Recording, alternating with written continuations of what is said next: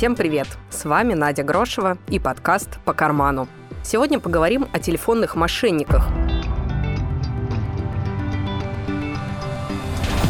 За последние два года количество киберпреступлений выросло на треть. В случае с телефонным мошенничеством самая распространенная схема выглядит так. На мобильной жертвы поступает звонок, якобы из службы безопасности банка. Как правило, звонящий знает имя отчество жертвы, очень часто называет именно тот банк, где действительно есть счет. Чаще всего говорят о какой-то подозрительной транзакции. Могут, например, спросить, оплачивали ли вы только что в интернет-магазине покупки на 25 тысяч рублей. Неподготовленный человек сразу ответит, ответит, что не оплачивал, и продолжит общение с мошенниками.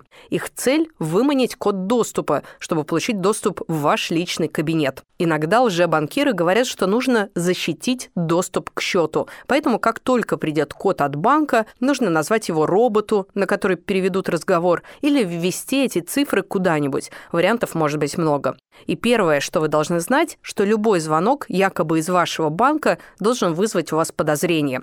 Мошенники научились использовать в своих целях IP-телефонию, и номер на экране телефона может соответствовать тому, что указан на вашей банковской карте. Но это еще не значит, что звонок действительно из банка. К тому же мошенники могут записать ваш голос и потом использовать его для дополнительной идентификации при звонке в банк. Могут выманить цифры из секретного кода. Поэтому рецепт тут один – сразу вешать трубку и перезванивать самостоятельно в банк, желательно авторизованному лицу или по номеру, указанному на обороте карты. Уточните, были ли в банке к вам вопросы. Скорее всего, ответ будет отрицательный.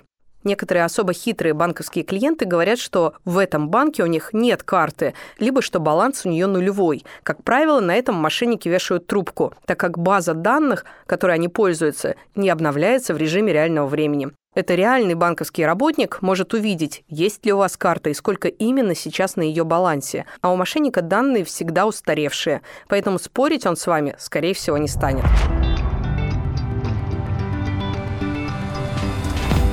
Если мошенники все-таки получили то, что хотели, и вывели с помощью полученного кода деньги со счета, кто тогда несет ответственность за потерю? Банк или клиент? Я спросила об этом адвоката Сергея Москаленко. Он считает, что банк разработал систему безопасности, а клиент должен позаботиться о том, чтобы его секретные данные не попали в руки мошенников.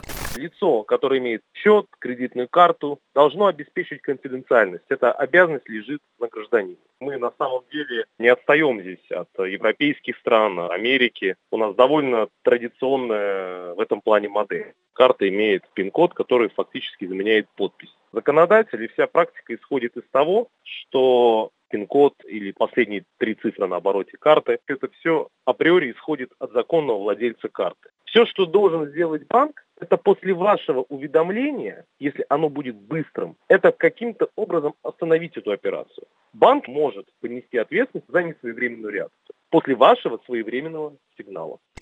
Коды, которые отправляют клиентам, один из способов дополнительной защиты счета. Граждан пытаются обезопасить, отправляют на номер телефона смс с кодом, который нужно ввести для подтверждения транзакции. На этом юридическая ответственность банка заканчивается. По закону владелец карты должен сам обеспечить безопасность этих данных.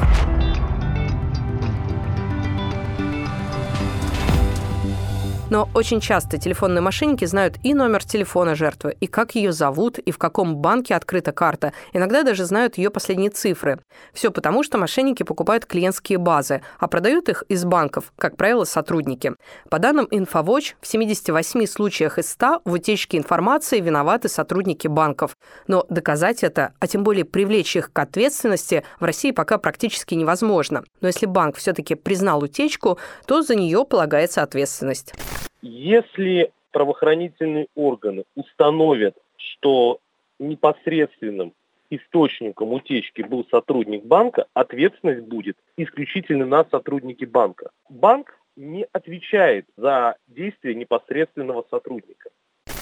Во всем мире работает такая система. Кто передал информацию в руки мошенников, тот с этим разбирается. Если клиент сам передал свой пин-код или секретный код из СМС мошенникам, тогда он и отвечает за эти действия. Если клиент не нарушал правила безопасного использования карты, то вина на стороне банка, и он должен компенсировать потери. Первое, что нужно сделать, срочно позвонить в банк по номеру телефона, указанному на оборотной стороне карты или на официальном сайте, сообщить о несанкционированном списании денег и заблокировать карту. Мошенники могут повторить попытку и украсть с карты еще раз. Второй шаг – написать заявление в банк об опротестовании несанкционированной операции. Но стоит поторопиться. Претензию надо успеть оставить в течение дня, следующего за днем, когда стало известно о мошенничестве. Уточните в банке, принимают ли они претензии по телефону или необходимо письменное заявление клиента, оставленное непосредственно в офисе банка. Правда, юристы все же советуют лично прийти в банк, чтобы у владельца карты осталась на руках завизированная копия обращения.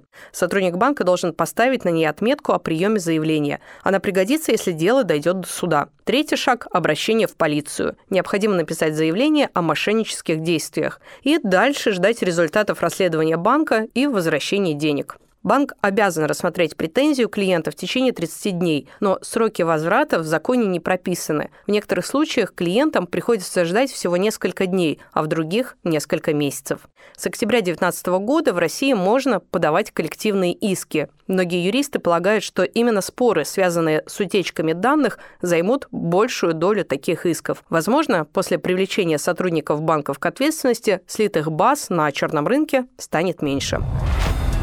Это подкаст «По карману». Слушайте нас на сайте ТАСС.ру, в соцсетях ТАССа и на сайте Яндекс Музыка. А еще можно слушать в приложениях, где мы будем рады почитать ваши отзывы. Apple Podcasts, Google Podcasts, Anchor FM, Pocket Podcasts, CastBox и Overcast.